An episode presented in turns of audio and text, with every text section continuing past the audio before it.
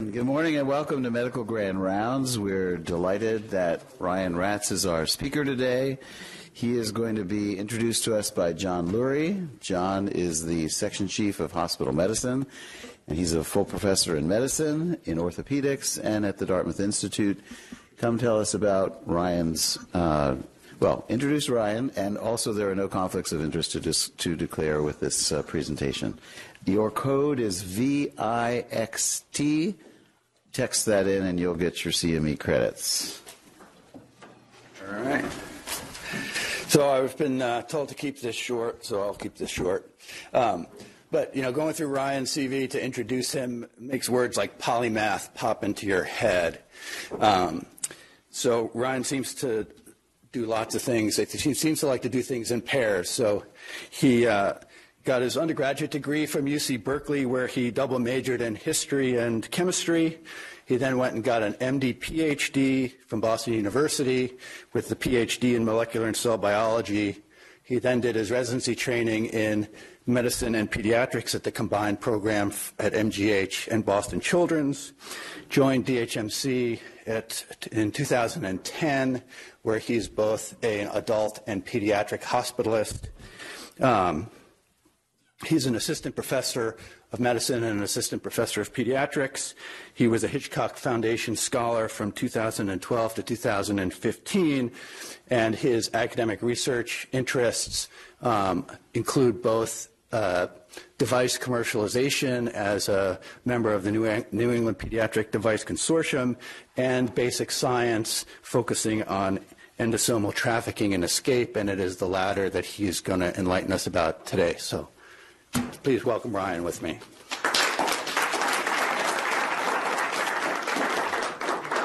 Great. Well, thank you for that introduction. Um, it is a pleasure to be here this morning, and many of you know me through my work and role as a hospitalist, but today I'm here to talk to you about one of my true great passions, and that is diphtheria toxin. Who here has ever actually seen a case of diphtheria? Wow, so one. And I'm just really curious quickly, where were you? How old was the patient? And when was this? It was in Mozambique about 40 years ago. Wow. So a lot of us think of diphtheria as being a conquered disease, and it's not. We're going to talk a little bit more about that. But I'm going to share with you one of my true passions, and that are fusion protein toxins. What do we use them for? We're going to talk about how bacterial protein toxins get inside cells, because if you're going to use these uh, devices to enter a cell, you should understand how it works. And then what are the platforms that we use to study this? And how maybe you can you relate that to other diseases that involve and, and involve endosomal trafficking? So, being clinicians, I think it's a good point to step back and review diphtheria since none of us have actually seen it. Um, it's a gram-positive rod, Corynebacterium diphtheria. It comes in sort of three different antigenic strains based on how they grow on plates. The toxin, which is what causes all of the virulence, is actually not encoded by the bacteria. It's actually encoded by a bacteriophage. And if you're unlucky enough to get diphtheria two to five days after exposure from uh, respiratory droplets, direct contact, it's actually very contagious.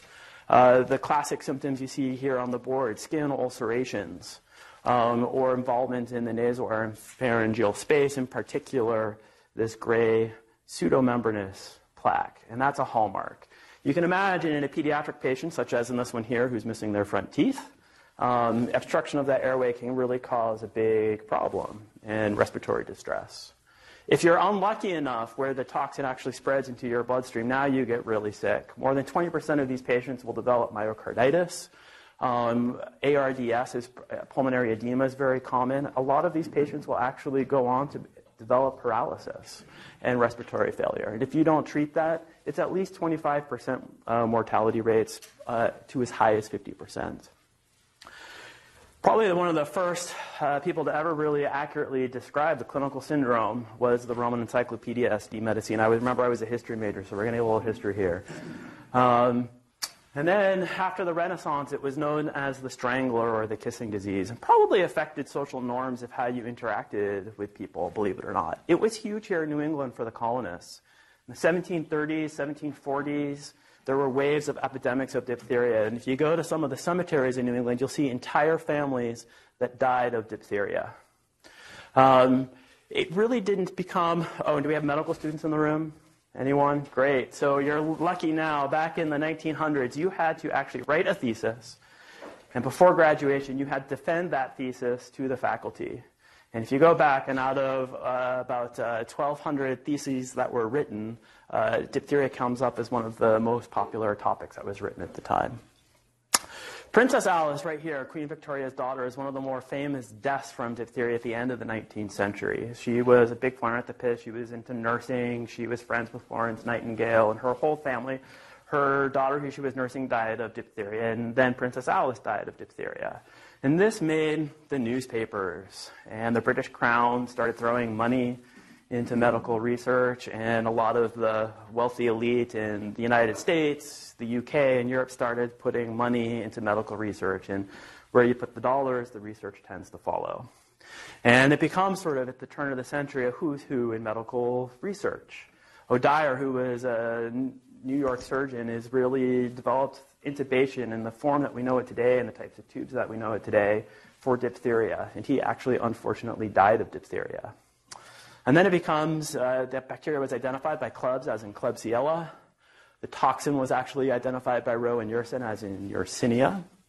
Um, and it becomes a who's who. The first Nobel Prize in medicine was von Berling, who's right up here in the corner, and Paul Ehrlich for the development of antitoxin. They would put the toxin into horses, and you could then take the antibodies from the horses, and it really changed the treatment of diphtheria at the turn of the century people started making all sorts of versions of antitoxin, and they weren't all the same, and people were getting sick. And so it led to Congress passing uh, the United States Public Health Safety Hygienic Laboratory, which became the NIH.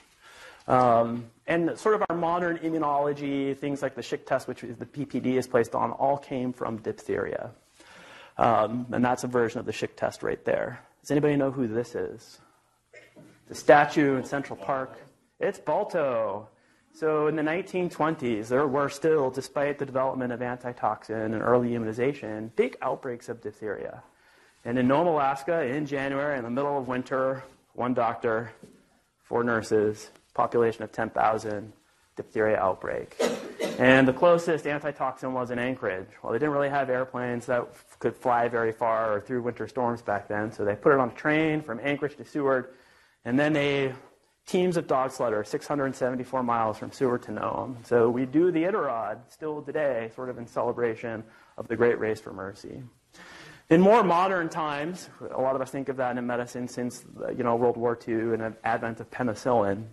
It's really studies in diphtheria toxin have been at the leading edge for all bacterial protein toxin. It really is the paradigm. It is the most heavily research toxin. It was one of the first toxins where we learned its DNA sequence. We learned about bacteriophages. It's one of the first toxins that we learned its enzymatic activity.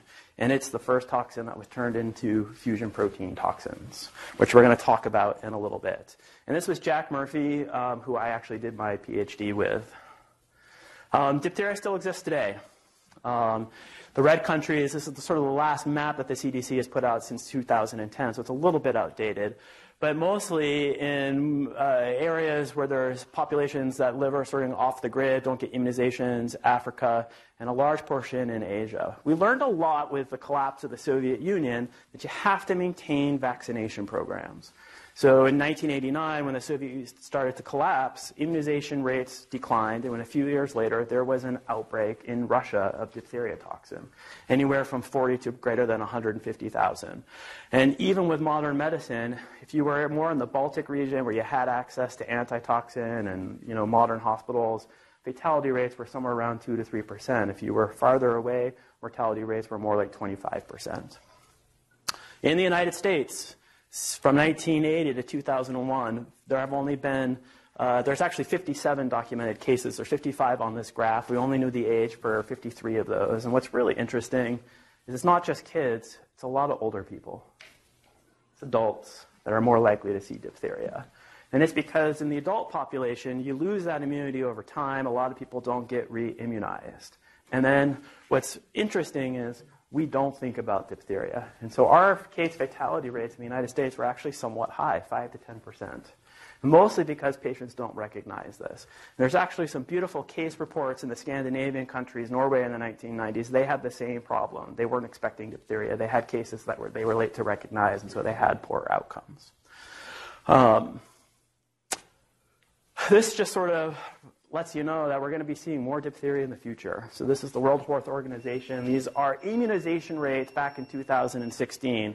And the numbers are a little bit hard to read here, but the dark blue is greater than 80%. Um, light blue is 80 to 89%. The pink is sort of 50 to 79, and the red is less than 50%. Those are going to be problem areas.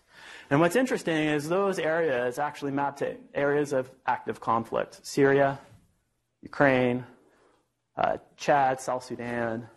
And so we're going to be seeing, most likely in the next few years, increasing rates of diphtheria in these regions. And what's even sadder about that, these are probably regions where patients aren't going to have access to antitoxin, aren't going to have access to a lot of the supportive care that they would get in other countries. And so if you have patients that travel to these regions, most of the patients, or if you get a patient that you find with diphtheria here in the United States, it's probably because they traveled to an endemic region. So before we move on to talk about fusion protein toxins, in case you are one of uh, those rare people to see diphtheria in the United States, you better know how to treat it. Um, so antitoxin is key. Pe- antibiotics, penicillin and erythromycin together are considered first line. The erythromycin, like clindamycin, inhibits uh, the ribosome protein synthesis, shuts down further toxin production. Supportive care. And in those more severe cases, they're more likely to have myocarditis, so you might consider a screening EKG or checking for troponins. You're going to want to send your throat culture, but you need to grow it on special Loeffler's medium. The regular throat culture probably won't work, so I suggest you probably consult infectious diseases and let them know you're doing that. They will help you. You'll want to accelerate verification of the toxin, and then you need to make a request to the CDC for antitoxin. It is still made in horses to this day. And it's actually no longer made in the United States. There is no version that has license um, or approval by the FDA anymore in the United States. So it's an experimental uh, medicine now, and it's basically it's from a pharmaceutical that distributes it in places like uh, Asia and India. And coming very soon, and we're going to talk about today, maybe you will no longer need antitoxin, but maybe we can actually pharmacologically with other agents block toxin entry. And then importantly, you're going to want to talk about potentially prophylaxing contact, especially if they haven't been immunized recently, and potentially screening for carriers. So this is diphtheria toxin. It is secreted as a single polypeptide chain. It's got three structural domains, and they have pretty much exclusive function. There's a catalytic domain, and this is going to be what's called the A portion of the toxin. And then there is a receptor and a transmembrane domain, which are considered the B portion of the toxin. And so bacterial protein toxins, they really come in three types. Type 1 is they just have effects on the surface of the cell, but they don't enter the cell. Type 2 are those toxins like hemolysin that punch really huge holes and just obliterate the cell right from the get go. And then type 3, which is what most people think of toxins, are the AB toxins. And generally, there's a catalytic domain called the A part, and there's a part that will bind a cell, form some sort of pore, and that's the B part. So I highlighted here for you the receptor binding domain in the endogenous toxin. And what if you just replaced it with something else? So in this case, we replaced it with interleukin 2. And what you've effectively done is you have now retargeted where this toxin is going to go. So this is a fusion protein toxin. It's called DAB because it still has the first 389 residues of diphtheria. It has the diphtheria A, the catalytic domain. It has the translocation domain, the B. And now you have the interleukin 2 receptor.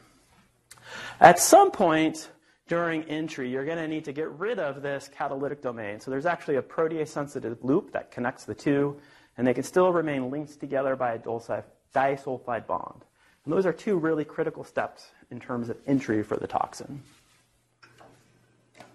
So why target the uh, high affinity interleukin 2 receptor? Um, one, because it was really convenient at the time of the lab. Um, they actually made multiple different versions. It was just probably the one that came out of the pipeline first. Um, where is the high affinity interleukin 2 receptor? It's on activated T cells. So, in terms of hematological malignancies, well, that's a really attractive target. So, for your leukemias and your lymphomas that have T cells, this is a great tool. And in terms of biologics that you're going to give to a patient, things that are in the bloodstream or easy access to blood supply are also clinically useful things to test out your biological versus maybe a structure that's buried in a tissue that doesn't have good blood supply. What's also nice is that the receptor is internalized in the same way that the wild type toxin is internalized. And that's going to be important as we're going to learn about in a little bit. And in addition, um, this fusion protein toxin, I don't have interleukin 2 receptors in my mouth or on my skin. And so it's actually a really safe surrogate for studying toxin entry and doing genetic tests and mutations with the toxin. Um, the Biosafety Office, certainly a lot more comfortable when you make mutations in the fusion protein toxin than if you start playing around with the entire wild type toxin. From a research side, anything that you're doing, anytime you have to fill out less paperwork, that is always a good thing. So we're going to sort of jump forward. We're not going to talk about a lot of the development. We're going to go straight to the phase three clinical trial of looking at ONTAG. So ONTAG is the brand name for this diphtheria toxin, fusion protein toxin, and it was studied in cutaneous, cutaneous T-cell lymphoma. So this is mycosis fungoides, where you get deposition in the skin, and then there can be a leukemic variant called Cesare syndrome. The incidence in the United States is 5 to 6.4 per million per year. So there are actually several thousands patients in the United States who have this disease. For, it was a double randomized uh, trial. The randomization was good. I'm not going to dive down too detailed into those studies. They were, whoops, they were given two dosings um, based on the phase one and the phase two. Ultimately, the placebo arm was transitioned into the treatment arm. Um, to qualify for the study, you had to have at least 20% of what we considered a normal level of expression of the interleukin 2 high affinity receptor. Is there a threshold or a certain magic number that really matters? It's hard to say. We don't know yet. But if you don't have the interleukin 2 receptor, this is not going to work, right? It binds to the interleukin 2 receptor. The patients who were involved in this trial had relatively either not necessarily advanced disease, but had failed more than four prior, ther- prior therapies. Or if they had advanced disease, they had to have at least failed one prior therapy. So these are patients who have refractory cutaneous T cell lymphoma that's not responding. And it, like uh, a lot of other biologicals, it was given as an IV push for five consecutive days, and sort of a, and then 21 days later for a total of six cycles, so over six months. So you can imagine if you have mycosis fungoides, especially as in this uh, gentleman, this is really going to have an impact on your life. And uh, I'm just going to show you. Sometimes I think a picture is worth a thousand words. So here's a patient. He's failed other therapies. Here he is at the end of the trial. Pretty dramatic, impressive results. You can see over time, the nose part went away quickly. Still, some of the lesions here on the face, it took a little bit of a time. But this would be a patient who actually had complete remission in the course of the trial. Again, pretty dramatic response. Here you have a significant reduction in the number of lesions. There's still some right here on this gentleman's elbow, but probably 80 to 90% of those lesions are gone. And lastly, imagine if you had these on your hands, how that would impact uh, the quality of your life on a regular basis. And again, here is a patient who had essentially a complete response. Not all patients were that lucky. So, to be considered a responder in this trial, you had to have more than a 50% reduction in your tumor burden. You had to have no new lesions, no progression of some of the lesions, and you had to have at least sustained response for greater than six weeks. So, clearly, for some patients, I don't think we honestly know why it didn't work. For some patients, they had a pretty significant reduction in their tumor burden. Almost looks like they were uh, complete responders, but it didn't last. For 30% of the patients, they were considered responders. So they had greater than a 50% reduction, and the symptoms did persist. Actually, the median here in terms of was anywhere from five months, it was sort of the median, but the range was from two months to 46 months at the time of trial. And anecdotally, I know that at least two of the complete responders are still alive and are still disease free. So, from a cancer trial of patients that might be have refractory disease, this is a pretty good outcome. I think we're going to pause here for a second and say, well, gee, I thought everyone was immunized against diphtheria. How did this work, right? If I was immunized, shouldn't that not work? So all of you are immunized against diphtheria. But the antibodies that you make tar- can target the receptor binding domain, the catalytic domain, or that transmembrane domain. Most of the receptors and the neutralizing antibodies are to the receptor binding domain. Well, we've replaced that. So you don't necessarily have antibodies to the interleukin 2. And the antibodies to the C domain and the T domain don't neutralize the toxin. During entry, we're going to learn about in a little bit, the toxin unfolds, and so those antibodies probably fall off. And so one of the things that we were really interested in is, well, what happens to the antibodies uh, in these patients? So for all of these patients, the majority of them had antibodies to diphtheria toxin. That didn't seem to block or do anything in terms of their ability to respond to therapy. There was an increase a little bit in terms of the antibody of their titers by the end of the trial, but we honestly have no idea if that impacted the trial or not. Really wasn't something that was studied in this trial, which is one of its probably biggest downfalls. The other thing is patients started developing antibodies to interleukin 2. And so that's a little bit of a warning. We don't know if those actually blocked and if maybe that's why some of these patients didn't respond is because they were developing neutralizing antibodies to interleukin 2. And it might matter if you form antibodies to your surrogate ligand. Now, in the case of cancer therapy, if your ligand is only targeting your cancer cells, well, maybe giving them an autoimmune disease that targets that isn't such a bad thing, right? I mean, that's part of what a lot of our modern cancer therapy is getting the immune system to kill a particular cell. But if you have healthy tissues, could you be potentially inducing autoimmune disease? We honestly have no idea. There are, on record with the US federal government, 49 clinical trials. 10 of them are in uh, pediatric patients. And unfortunately, in 2014, although ONTAG was FDA approved in 1999, it's the only bacterial protein toxin to have FDA approval, it got discontinued. And it didn't get discontinued because it didn't work. There's only one black box warning, and it has to do with potential eye involvement. It got discontinued because it's a really hard molecule to make, to manufacture, to purify. They actually they express it in bacteria, and you get these contaminants, not that contaminated with bacteria, but they get contaminated with lipids, proteins from the bacteria. And so if you are giving someone a little bit of LPS, for example, the same time that you're giving them their fusion protein toxin, that's going to give the patient a clinical reaction, an infusion reaction. Um, and we're going to talk about adverse effects in a little bit. But it came off the market, and so all of these clinical trials shut down. They're done. Um, the company that is formulating it has actually made another version. It's basically the exact same sequence, but they're producing it in a slightly different way. But it has to start over in the whole clinical trial spectrum. We're back at phase one. That just came out in March of this year. So hopefully within a couple of years that will be back on the market. Folks at MGH and Harvard are looking at trying, instead of making this fusion protein toxin in bacteria, can you make it in yeast? And maybe you don't have some of these issues.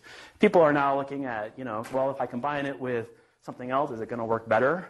People are starting to look at, gee, maybe instead of just targeting cancer and killing cancer, can I modulate the immune system? And there's, this is a really attractive piece some of the preliminary data and some of the research that people have done, it's really conflicting. There's really, at least from a preliminary standpoint, contradictory results, and it's probably going to take us a while to tease that out. We probably need to think more carefully in these trials how are we going to collect antibodies that are formed? There is no standardized method or form. And we don't understand uh, the mechanisms of resistance, and it costs a lot. So to complete a treatment course would be $120,000. We're going to have to find ways to bring that cost down. Um, adverse effects. So like a lot of other biologicals, interferon, interleukin 2 itself, we use it sometimes. Um, monoclonal antibodies, we use them all the time. This, the side effect profile is pretty similar. Um, the big thing is uh, 5 to 15% will have a moderate to severe reaction, and most of it is an infusion reaction. Hypotension, shortness of breath from pulmonary edema, chest pain, flu-like symptoms. This can actually put you in the ICU. These patients can get sick pretty quick. You can pre-treat them with antihistamines and corticosteroids. And we don't really know why this happens. There's probably three hypotheses. One, are you getting activation of interleukin 2? That's a cytokine, right? If you give people interleukin 2, you'll induce a cytokine storm potentially sometimes. Is it maybe there's impurities that are in that manufacturing process and you're responding to that? Is it maybe some patients who have previously been immunized, something's happening with their own immune system that's causing this reaction? A little bit later, infection. You just knocked out all of their activated T cells. It takes time for them to come back. Um, and then they can get sort of hypoalbuminemia and this vascular leak syndrome, which we're going to not talk about today. So um, this is a little bit of an older list of diphtheria-based fusion protein toxins.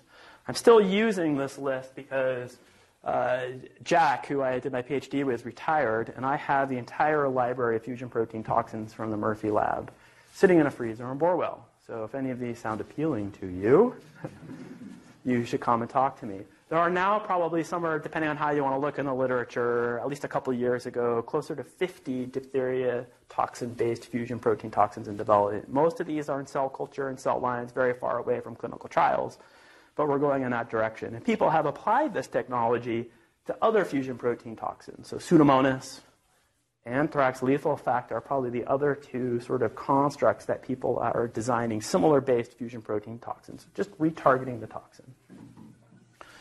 And based on all of these, we've learned a lot. I told you IL 2 wasn't the first one. Actually, uh, melanocyte stimulating hormone was the first one. The problem is, is that sometimes replacing that receptor binding domain can really affect the solubility or the stability of the toxin. So that melanocyte stimulating hormone fusion protein toxin just isn't stable. It just degrades for some reason quickly. Um, we talked a little bit about uh, the immunogenicity. Depending on what you choose, if you're developing antibodies to that, that may or may not have a clinical significance. Um, the clinical safety profile for all of these fusion proteins is going to be different because they're all targeting something different. They're all potentially activating endogenous receptors in addition to eventually killing the cell. And so you're going to have to, for each and every single one of these, go through a whole clinical trial phase. Even if you change the purification scheme of that toxin, you're going to have to go through the whole uh, clinical trial phase. And then ultimately, however you bind needs to at least internalize the toxin into the appropriate category so it can actually enter the cell. So if you're interested in using any of those fusion protein toxins, come talk to me. And the next question you should be asking yourself is, well, what else can you deliver? right? We can retarget this machinery. Can you take out the catalytic domain that's killing the cell and deliver something else? And you can. People have spent a lot of work looking at various different things, and we're not going to go into the details today. What I can say is you just can't remove the catalytic domain completely. You can add things to it, and they'll get in, and a little bit less efficiently than wild type toxin, but there's something buried in the catalytic domain that's required for entry, and we don't know yet. Actually, at the time that ONTAC got FDA approval, we had no idea how the catalytic domain got inside the cell. We knew that toxin would bind its receptor. In the case of endogenous wild type diphtheria toxin, it binds the heparin binding epidermal growth factor like precursor. Just like any other receptor mediated process, it gets pooled into cathepsin coated pits. The vesicle gets internalized. It gets shunted into the early endosomal pathway. Characteristic feature of early endosomes is they get acidified. You pump acid into it. And under that uh, pH change, the translocation domain inserts into the membrane, it forms a pore, catalytic domain unfolds, and voila, you're inside. So, uh, endosomes, endosomal trafficking. Um, we're halfway through our talk. I always think it's a good idea. Take a second. Want everyone stretch your hands out. Wiggle your fingers for me. cool. You can put them down. So you all just participated in endosomal trafficking. Specialized endosomes at your synaptic vesicles, right? That's what neurotransmitter release is, right? It's a very fast release of that neurotransmitter, and you've reabsorbed it pretty quick. And by the time I finish talking to you about that, this slide, and certainly by the time I finish talking about the next slide, you will have completely, whoops, internalized through into an early endosome where it gets acidified, and it can get sorted. And sometimes it will go back to the cell surface, so if with that pH change, your ligand falls off the receptor and the receptor turns off, that's great. I can reuse that. It's a lot cheaper than having to build a new one. But if you couldn't knock that ligand off, or perhaps your receptor got modified, like cleaved in a way that's irreversible, you can't turn it off anymore, well, that's no good. So you shunt it off into the lys- lysosomal pathway in order for it to get destroyed. Goes to the proteasome and it's gone. Um, I like this particular slide uh, for a couple of reasons. One, it shows that we talked about clathrin-coated uh, pits. There's other ways, uncoated vesicles, caveoli. You can sort of pit, engulf large things or macropinocytosis. There's lots of ways to internalize. But a lot of these all get shunted into that early endosomal pathway. The other reason I like it is endosomes are not these perfectly round spheres. We show them that way because it's really easy to show it that way. But they're really these tubular, dynamic. There are vesicles that are coming in that are fusing together and vesicles that are coming off. Think of it as an amoeba, sort of in there in the cell. It's constantly moving and changing shape. The other reason why I like this is it shows you multivesicular bodies. As you get sorted into that lysosomal pathway, you start getting a bubble within a bubble within a bubble. And there's probably, although we don't know why this developed, there's two great advantages to it. One, if you had a receptor that you couldn't turn off, you don't want it signaling the whole time into your cytosol until it gets degraded. So if you bury it, a bubble inside a bubble, it's now lost access to your cytosolic compartment. And now you can take your time to degrade it. The other element is you're constantly being invaded. There's hackers everywhere bacterial protein toxins, viruses, and a lot of them have evolved to take advantage of this mechanism. And so if you bury that little bubble that might contain the toxin into inside another bubble, it might get out of the first bubble, but it's trapped inside a second bubble. You see a lot of arrows here. These is like rush hour. It's the predominant flow of traffic. But there's traffic going the other direction, just not nearly as much. And there's actually communication between all of these compartments. You don't have to follow the arrow that you see. You can skip from the endosome directly to the nucleus or the endosome to the mitochondria. There are a lot of back roads. Trafficking is happening everywhere. I also like this particular diagram because it shows this coatomer coat. Coatomer is kind of like clathrin. It, it binds to and pulls off little vesicles, and it's involved, usually, we think of transport of vesicles from the Golgi to the ER. I show this here because we're going to see coatomer again, but it's typically not thought to exist out here in this endosomal pathway. There's some other major oversimplifications here, and that is, although it may depict endosomes as this irregular structure, what it doesn't show you is all the other proteins that are there. There's 750, 400, 1200, depending on the study, proteins that are here in this endosome. It's not just the simple little bilayer. It's this thick, furry coat of proteins that are coming and going, right? So you just don't open a door and walk into an empty house. You're opening the door and walking in a party that's in full swing. The entry hall is really crowded. You got to wiggle your way, elbow past other proteins to get inside the cell. And along the way, someone's going to say hi. You're going to have an interaction with some of those proteins. So I put all of that into perspective for you to think about because we're going to next talk about endosomal escape. We're going to use diphtheria as a paradigm model. One, it's because we actually know the most about how diphtheria enters. It probably is the best studied vector for endosomal escape. But I want you to think about these categories as we're thinking about endosomal escape, and we're going to talk about some different platforms of how diphtheria was studied to see what are things that might work, what are their pitfalls, what are these studies potentially missing. So we're going to go to pure artificial lipid bilayers. In the 1980s and the 1990s, most of toxin research was based on this. Um, if you took a pure lipid bilayer and you added toxin and then you artificially lowered the pH, you get the toxin to insert, you get it to unfold, and you put a little gradient, and voila, you get translocation across that lipid bilayer. So this led to the theory the toxins spontaneously translocate. They contain all of the machinery themselves to do this. And that's interesting. Um, we certainly learned a lot from these studies about the toxins. We learned how they unfold. We learned how they insert into the membrane, the sequential steps um, to form the pore that they make, how maybe they have acidic residues in one side that when they're in the side of the endosome and it's a low pH, they get uh, protonated, they lose their charge, so they insert into the membrane, and when they reach this side, that proton falls off and it's negatively charged and it locks the pore into place. We learned a lot. We learned how once that pore is formed, part of the translocation domain actually threads, like thread through the eye of the needle, that catalytic domain into this pore. So here the receptor binding domain is shown in sort of uh, gray color. The transmembrane pore is all these other multicolored helices, and then the catalytic domain here is in blue. So imagine like thread through the eye of a needle, right? As long as that thread can unfold, you can pull it through, right? But if you have a really big knot here and this can't unfold, try to pull through, up, it gets stuck. And so right there, you learn one of the things in terms of delivering cargoes is it's got to have some ability to unfold, or you need to have some ability to make this pore bigger. So um, this was a nice experiment um, where instead of using an artificial lipid bilayer, what they did is they just took a cell. So now it's a physiologically relevant membrane. It's not the endosomal membrane, it's the cell surface membrane. You can cool that cell down so it shuts down endocytosis. You can artificially lower the pH. And voila, the toxin will form a pore. In the low pH, it will unfold, and the cell will die. Or you can measure the protein synthesis and it goes down.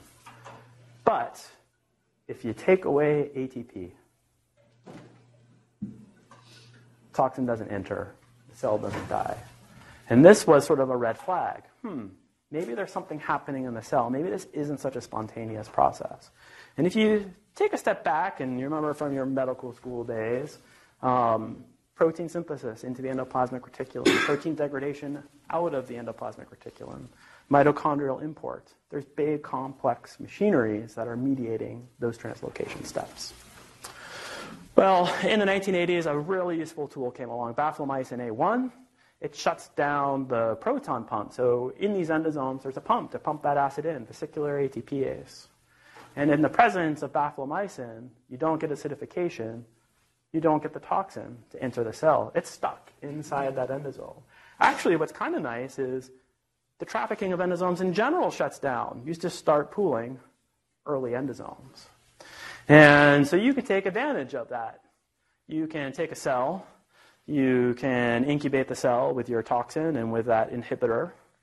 And not quite completely to scale. These are really overdrawn diphtheria molecules relative, but they're going to end up inside this, oh, this little structure. And you can do a couple steps. What you basically do is you lyse the cells, you get rid of all the really big stuff like the nucleus. And then you take sort of that cytosol, which has little vesicles, and you do what's called a sucrose gradient. You layer sucrose at different concentrations. You put the endosomes actually at the bottom of the tube. And then you spin it in an centrifuge. 160, 180,000 times the force of gravity, basically in a vacuum, 800 to 900 times a second. Think about that for a second. 1 1,000. You just went around 800, 900 times. And what happens based on their density, they float up. And they float up to the different stages. And you can uh, basically then look to see, well, what's contained in all of these? So you can take out those early endosomes, and now you can do an in vitro translocation assay using the endosome, a physiologically relevant system. This is probably the most powerful platform to study endosomal escape, because instead of using artificial lipid bilayers, that thick furry coat of all those proteins, they're here. And if you add back ATP and cytosol, actually you have to add back ATP and cytosol. And you put it in a buffer that mimics the cytosol, and you keep it at the right temperature, and you can play with time. Believe it or not, most of the translocation occurs uh, within the first five to 10 minutes, but only a small subset actually translocates. And then you can pellet those uh, endosomes again, stick them back in that ultracentrifuge. And if you have toxin that's associated with the pellet, it's stuck in the endosome. It didn't come out. And if you have in the free solution toxin, it came out. It translocated. And it might be in a refolded active state. It might be in a unfolded inactive state. Um, if you throw in basically a version of ATP that can't be hydrolyzed, or if you threw in antibodies to beta COP in the, in the first experiment, it blocks translocation. Hmm, that was really interesting. One of the challenges in toxin research is these things are present at a really small amount. we're talking the picomolar femtomolar range. So a lot of the standard techniques that people use to show the presence of a toxin, like a Western blot, don't really work very effectively here. We're generally below the level of sensitivity. So one of the challenges in doing these experiments is you can only track the toxin by its catalytic activity, right? That amplifies the presence of the toxin. There might be one toxin molecule, but maybe if I get the, the toxin to do its enzymatic activity, there'll be 10,000 modified proteins, and I can easily see those. So for to study or to see where toxin is, you have to actually do a, a in vitro ribosylation assay. So the catalytic domain of diphtheria toxin works by taking from a nicotinamide adenosine dinucleotide, an ADP molecule, adding it to elongation factor 2, which irreversibly modifies that factor and shuts down protein synthesis. So to track the toxin, you have to follow the catalytic activity. I'm not going to show you very many experiments today. I'm only going to probably show you two or three. But this is probably one of the first experiments that I did. Um, it's a relatively simple experiment, and it's probably the most important. And what we did here is we took our human endosome with a diphtheria toxin in the middle and looked at what proteins could mediate that translocation step. But instead of using human proteins, used yeast proteins. Why yeast? Well, yeast grows really fast. You can make the proteins cheap. It's abundant. You can play a lot of genetic tricks. And lo and behold, you could substitute yeast cytosol for human cytosol with the human endosome and got the translocation event to occur. And if you think about protein-protein interactions, they're like keys and locks, right? They're pretty sensitive to, you can't wholly change them. And that suggested that whatever this mechanism was, it's really fundamental. This is a basic process that's happening at the endosome. So what we did is we started with a whole bunch of cytosol. You fractionate it for a whole different reasons based on size, based on charge. You start with a lot, you end up with a little. Each step you have to track that catalytic activity, so lots of uh, ribosylation assays. Nine months later, this process takes on average to do. But you can then identify the proteins that are there. And here's just sort of a partial list of some of the proteins that we found. And there were some really interesting candidates. There was a chaperone that mediates refolding hmm, that sounds attractive. And it's both in the yeast and the human version. Remember I told you about that disulfide bond that had to be released at some point? There was a reductase of disulfide bonds. Hmm, that's convenient. They're working together in a complex. We're not going to go through all of the experiments that we did, but basically, HSP90 is required for the cytosolic entry of the diphtheria toxin catalytic domain. HSP90 is uh, does a lot of things inside your cells, by the way. It's a, usually part of a large complex with a lot of different co-chaperones. It will modify and do lots of different things all over the cell. This was actually the first report of HSP90 working or functioning at the endosome. Similarly, thyroidoxin reductase. We're not going to go into all the experiments that we did, but basically, thyroidoxin reductase is needed for the entry of diphtheria toxin. Thyro, we did know from prior experiments that thioredoxin was probably involved. And so thioredoxin reductase is actually upstream of thioredoxin. It's hard to know 100% where exactly, although thioredoxin reductase is required, it's hard to know if there might be other proteins that are involved in that cascade before the actual toxin itself gets that disulfide bond reduced. What is really convenient at the time that this we were doing this research, it was also the time that the first proteomic analysis of yeast was coming out. And if you sort of used uh, the complex that we found, you know, HSP90, thyroidoxin reductase, uh, the beta COP, there were other proteins that were present or other complexes, right? So this is a complex that actually does occur. And it also occurs in something called cyclophilin, which will sort of flip or rotate prolines when they're uh, in an alpha helix. And uh, experimenters have actually gone on to show that cyclophilin is involved in the entry of diphtheria toxin. Um, elongation factor 2, which is the substrate of diphtheria toxin, can be found in some of these complexes. And they certainly can associate with the endosome because there is this endosomal subunit of uh, vesicular ATPase. So um, when we first published, this work contradicted a lot of the field of protein toxins. And it took a little bit of time, but time in research is nice because it's now been independently verified by other labs for diphtheria toxin. But there is an increasing growing list of bacterial protein toxins that require the function of HSP90 to enter cells. Um, cyclophilin, which is a cofactor for HSP90, has likewise been found for like the Clostridium botulinum C2 toxins, um, for iodotoxin. This particular experiment right here is really nice, this one from Tehran in 2016, because it actually showed synergy in the entry of botulinum A and D and tetanus with thioredoxin reductase and HSP90. Hmm. There are other proteins, some viral proteins and even viruses that might use this mechanism, endogenous growth factors. What's really interesting is uh, antigen processing at the endosome requires the translocation of antigens across the endosomal membrane, both in innate immunity and in the case of potentially some T cells requires HSP90. Likewise, thioredoxin reductase. So there were some prior studies that suggested or indicated that maybe thioredoxins were involved. This was sort of, um, but it's now been confirmed, both other labs for diphtheria toxin, but some other toxins that are entering cells as well.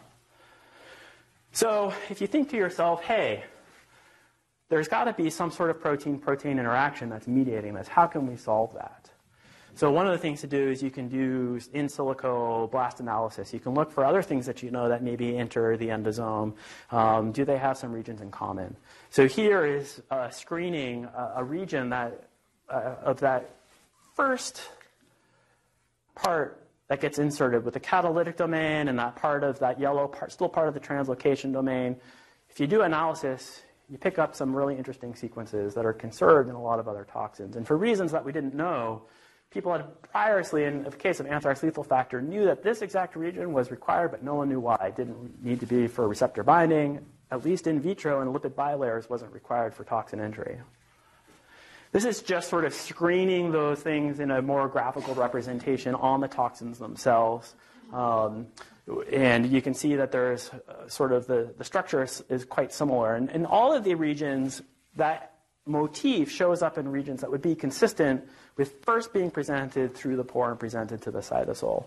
What's particularly interesting with anthrax and botulinum A is they actually have one and a half copies of this epitope. So here's a full length, here's a partial length, here's a full length, here's a partial length. And the bottom part here is only show the partial length. But what's really interesting with these toxins is they cross the endosome, but they actually don't get released into the cytosol. They actually stay stuck to the uh, cytosol surface of the endosome in a folded state. And so perhaps this might be uh, part of the reason why. This is just my favorite experiment. Um, you can take that little motif, you can express it in cells, and you actually engineer toxin resistant cells. So this would be what's considered a classic cytotoxicity assay. This would be HUT102-6TG. These are just regular human T cells. And as you add toxin, protein synthesis starts to shut down. Boom. If you engineer cells to express that little motif, they're resistant to toxin. And then if you go back and you knock out the gene that you just put in, you make the cells sensitive to toxin again. Which lets you know that, again, blocking the interaction between toxin and its cytosolic factors are inhibitors of toxin entry. I'm not going to go into all the details, but basically that T1 motif is involved in codomer binding. And so what happens is codomer comes along, it recognizes those motifs, whether it's causing membrane curvature or something else, at least probably that first step is codomer binding, and then all of these other factors are coming in and are playing a role in the translocation steps, but we have no idea or understanding why yet. Um, we're going to talk about uh, sort of what I have been doing here at Dartmouth in the last uh, five uh, minutes. But before we do that, I just want to summarize a little bit about bacterial protein toxin. That diphtheria toxin is considered the paradigm uh, molecule. Host factors are required. Um, HSP90 is a key chaperone for uh, many toxins that are entering. Uh, thioredoxin reductase is key for toxins that have a disulfide bond. Codomer proteins are involved. But there are other things to be identified still. This is only, it's kind of like the tip of the iceberg. Um, what I think is important is there's going to be a lot of variation between a lot of these different toxins. So although they're using the same mechanism, they all convergently evolved slightly differently. So there's going to be nuances. Sometimes one member of this complex might not be needed, or maybe it's replaced with something else. But the generalized concepts that there is this host cell complex that's going to mediate translocation is going to be consistent. Um, we reviewed uh, some of the platforms that we use. uh, lipid bilayers, in vitro endosomal assays, cytotoxicity assays. We didn't specifically talk about genetic screens. They have been useful. They have confirmed, for example, that HSP90 is required for the entry of diphtheria toxin. The problem with genetic screens is they don't tell you if it's receptor binding, catalytic activity, endocytosis, or the translocation step. And it will also let you know that direct visualization doesn't really work in terms of studying endosomal escape. So um, I got really interested in endosomal trafficking, right? You have this fundamental complex that the toxin is recruiting and exploiting. Why is it there in the first place? What is it really doing? And I became less interested in what is here. I got really interested in what is here, right? 500 proteins, 1,000 proteins. How can I study that? And so this led to the hypothesis well, maybe just like you do sort of affinity chromatography or you take an antibody and you pull something down, can I use the whole large endosome itself to do affinity chromatography? Can I study what's actually binding to the early endosome? So um, this is what I uh, did with money from the Hitchcock Foundation and from the Department of Medicine. Thank you very much um, was to develop an in vitro endosomal uh, recruitment strategy to study how proteins get recruited to the endosome, whoops, pre and post acidification. So here is just the endosome loaded with toxin. Here is an endosome that's loaded with basically an equimolar amount of interleukin 2. I don't want to study what binds the receptor, so I want activation of the receptor to be the same. I can mimic the conditions, ATP. Um, I add back the ADP ribosylation part because it's really interesting and you can add cytosol. For the pilot experiment, if you're going to do affinity chromatography, you need, once you get things bound, you need to be able to wash it. You need to be able to rinse off things that aren't there specifically. So how do you rinse or wash this large organelle? So these for the pilot study, pellet it, resuspend it, pellet it, resuspend it, pellet, resuspend it. Um, that means that at least the cytosol that you use has to not have any vesicular components that are present. And then you have to have a way of disting, uh, distinguishing between the proteins that are recruited and the proteins that are already there. And this is where SciLac comes in. So SciLac is stable isotope labeling using amino acids in cell culture. So basically, you grow up a bunch of cells that, in heavy amino acids. A mass spectrometer can tell the difference between C12 and C13. And so the endosomes here all contain normal uh, C12, but the cytosol that you added contains C13. So some things are just going to stick to the endosome. Some things might stick to just the transmembrane portion. And some things might actually stick because part of the catalytic domain is still there. And that's what we're interested in. We identified uh, 14 to 1,800 proteins on these endosomes. What I will tell you is there's other things there besides endosomes. So that sucrose gradient, you get things of similar size density. So there's parts of the uh, mitochondria there. There's parts of the nuclear pore. So we're going to have to clean that up.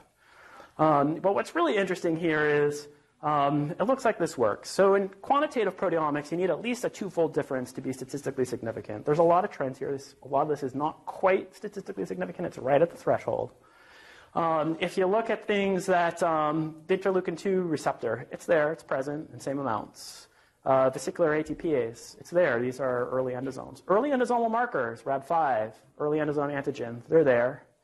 Um, markers involved in uh, progression of endosomes, RAB11, RAB7, we actually see some recruitment of, right? So we're seeing, as you would expect, as an endosome gets acidified, recruitment of the factors that are normally associated with endosomal trafficking. We see some things that are really unique and recruited only in the presence of toxin. We actually, uh, about 40 proteins identified that only in the presence of the toxin seem to be upregulated or recruited to the endosome. Really interested in those proteins. I'm really interested in this top one actually because it's a motor that connects uh, things on vesicles to the cytoskeletal framework and pulls them along. Well, that would be very attractive for a translocation step. Um, some of the things that um, we were expecting, we were expecting to see a change. We didn't quite see a change. One, not that big of a recruitment of HSP90. Hmm, HSP90 might actually already be there on the endosome before translocation. And we would have expected to see somewhat of an increase in, like, for example, our specific recruitment of codomer. It's the difference between the C and the C13 that's statistically significant, not so much the difference between the C and the C. And so we're going to have to make some modifications. This might suggest that Maybe we got some early acidification. Maybe there are some steps that we don't quite understand yet in the order and how things are getting recruited. But we actually have a fantastic platform to study how proteins are getting recruited to the endosome pre and post acidification. Um, that washing step, by the way, it doesn't work. So here are uh, those tubular structures, endosomes. Great. As soon as you pellet it and you resuspend it just once, you get these aggregated multi-lamellar bodies. Well, that's a problem because you're going to trap things non-specifically in between there, right? So you got to clean that up. So second generation IVERP. We don't really have the answers from this yet, but basically label those endosomes now with a magnetic bead. So instead of uh, pelleting them, you can wash those endosomes with this magnetic bead. And you can no longer need to get rid of any vesicular components. You can actually have other vesicles in the cytosol. So now you can study fusion events between different kinds of vesicles. Um, we're going to skip this. Uh, sort of where are we? We need to take this secondary IVERP and we need to finish the experiments. We need to, and you got to do the experiments three times, just not once, by the way. So takes a little bit of time um, and certainly validate our hits that we get from this. But this is going to be a great platform that we can use in a whole bunch of different ways. Not only can we start making or use the mutations of uh, diphtheria toxins that I have, so I have all of Jack Murphy's library, which is great. We'll plug them all into this platform. What regions of the toxin mediate the interaction with different cytosolic factors? It becomes a great way to screen drug libraries for things that might be toxin entry inhibitors. Um, you can start doing genetic studies. So there's 500 to 1,000 proteins at the early endosome. There is not an organ or an organ system that doesn't have a disease related to endosomal trafficking. Alzheimer's, neurodegenerative diseases. It's a defect in uh, endosomal trafficking. There are novel coming out in the last year or two uh, uh, sort of antibodies that affect the trafficking of LDL, atherosclerosis. Actually, in heart failure, you get altered trafficking of endosomal pathways with altered calcium hemostasis that affects erythrogenicity and affects contractility. In the liver, it's the lysosomal storage diseases, NASH cirrhosis, um, transcytosis across the GI epithelium, you might be able to potentially study. And the list goes on and on. In infectious disease, it's pretty obvious. We talked about immunogenicity. Um, any organ system, this might be a potentially useful platform. So hopefully today you learned something about diphtheria, you learned something about diphtheria-based fusion protein toxins, you learned something about mechanism of entry across the endosomal membrane, and you learned a little bit about how do we study these uh, processes in the lab.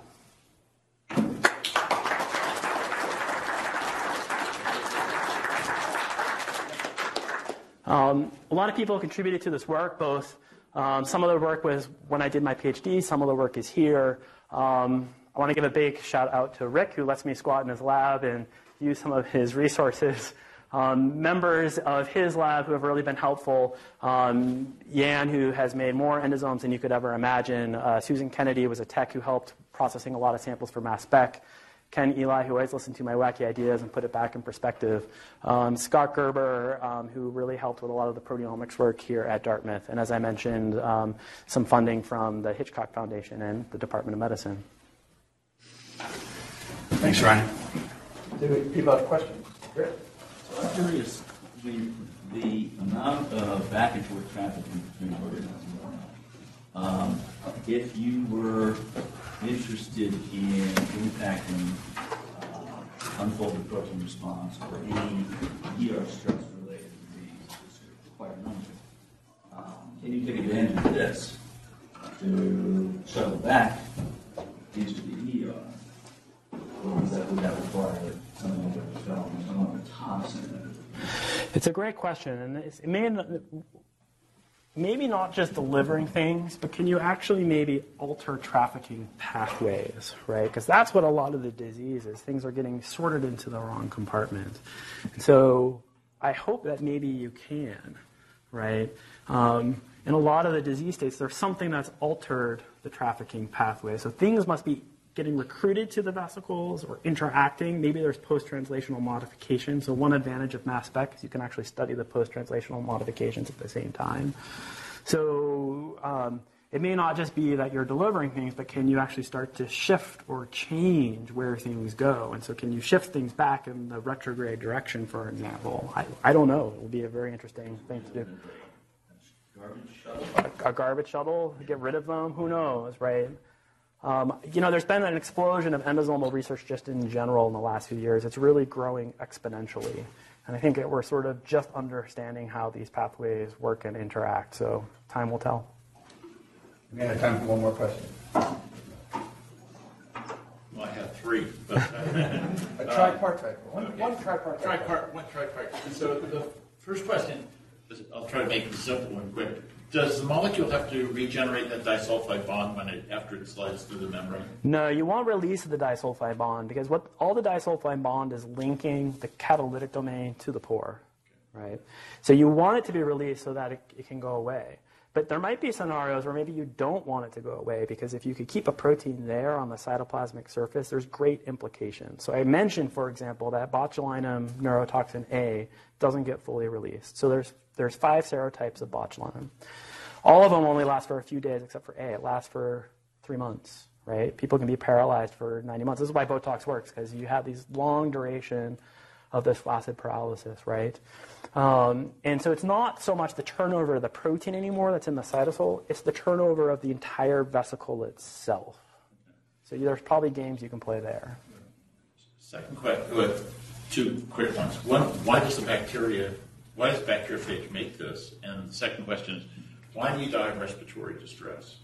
Um, so, uh, don't know the answer to your second question, why the bacteriophage exists.